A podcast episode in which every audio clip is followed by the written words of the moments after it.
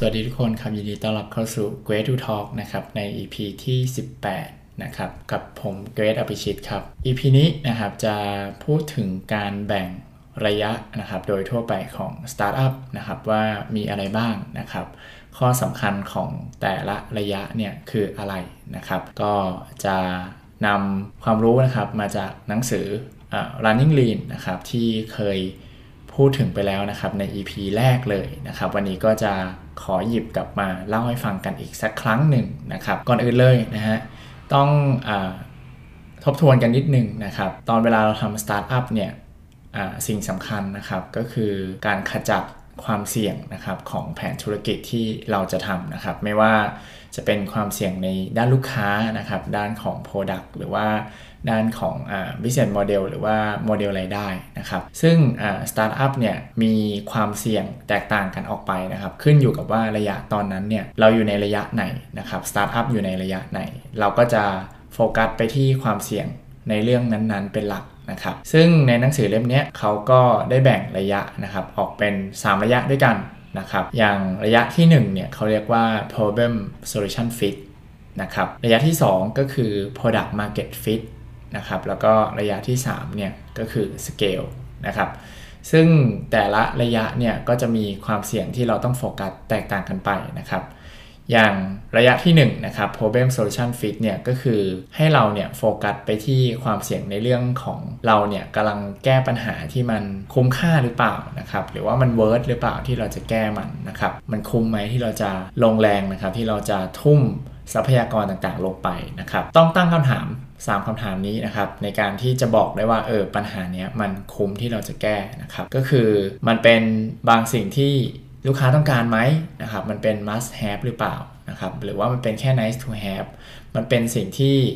ลูกค้าเนี่ยต้องการมันจริงๆนะครับหรือเปล่าคำถามที่ 2 ก็คือในเมื่อที่เขาต้องการแล้วเนี่ยเขาต้องการที่จะจ่ายเงินเพื่อได้มันมาหรือเปล่านะครับอันนี้ก็จะช่วยให้เราเนี่ยประเมินได้ว่าไอ้โมเดลธุรกิจเราเนี่ยจะเป็นไปได้มากน้อยแค่ไหน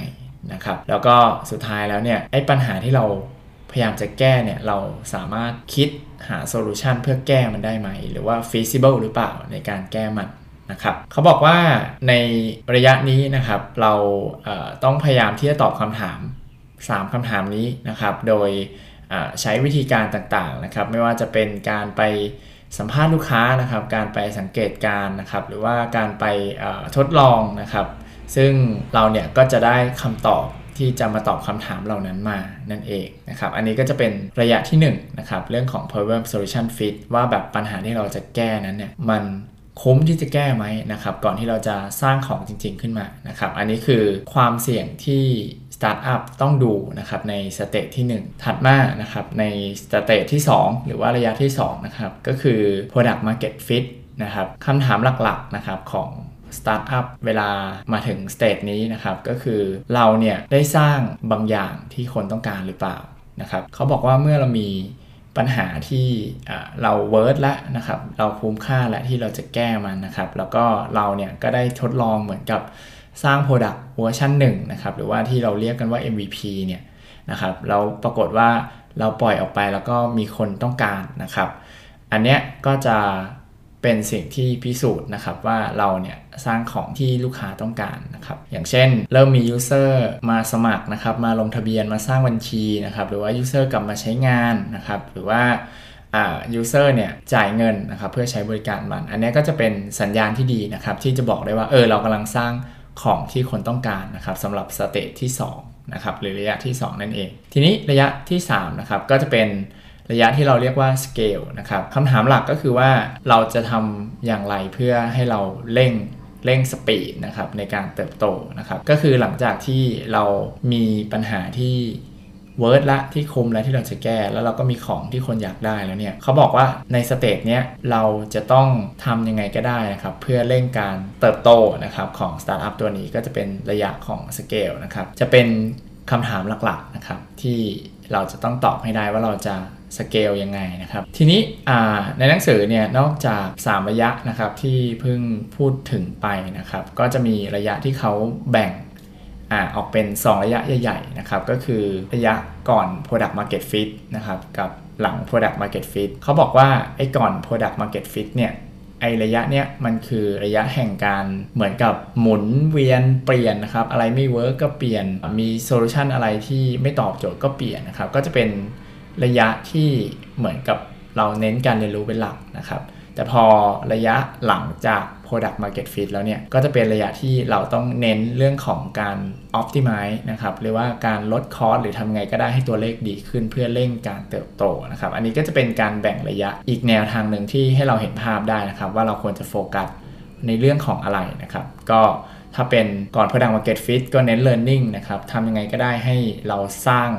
สิ่งที่ลูกค้าต้องการนะครับหลังจาก Product Market Fit เนี่ยเราจะโตยังไงนะครับอันนี้ก็จะเป็นระยะที่เราโฟกัสในเรื่องของ Optimization สรุปนะครับก็คืออ Startup เนี่ยก็จะมีอยู่ 3 ระยะด้วยกันนะครับก็คือ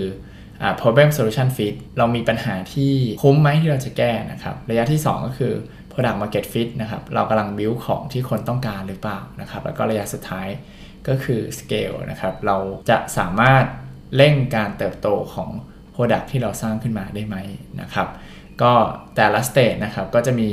ความเสี่ยงที่เราต้องโฟกัสที่เราต้องดูนะครับในฐานะคนทำสตาร์ทอัพเนี่ยแตกต่างกันออกไปนะครับ อันนี้ก็จะเป็นมุมมองนะครับของคุณ Ash Maurya นะครับผู้เขียนหนังสือ Running Lean นะครับก็เอามาเล่าสู่กันฟังกันครับ ก็หวังว่าจะ ช่วยให้คนที่กำลังทำสตาร์ทอัพนะครับเห็นภาพมากขึ้นนะครับ ว่าตัวเองอยู่ใน stage ไหน แล้วก็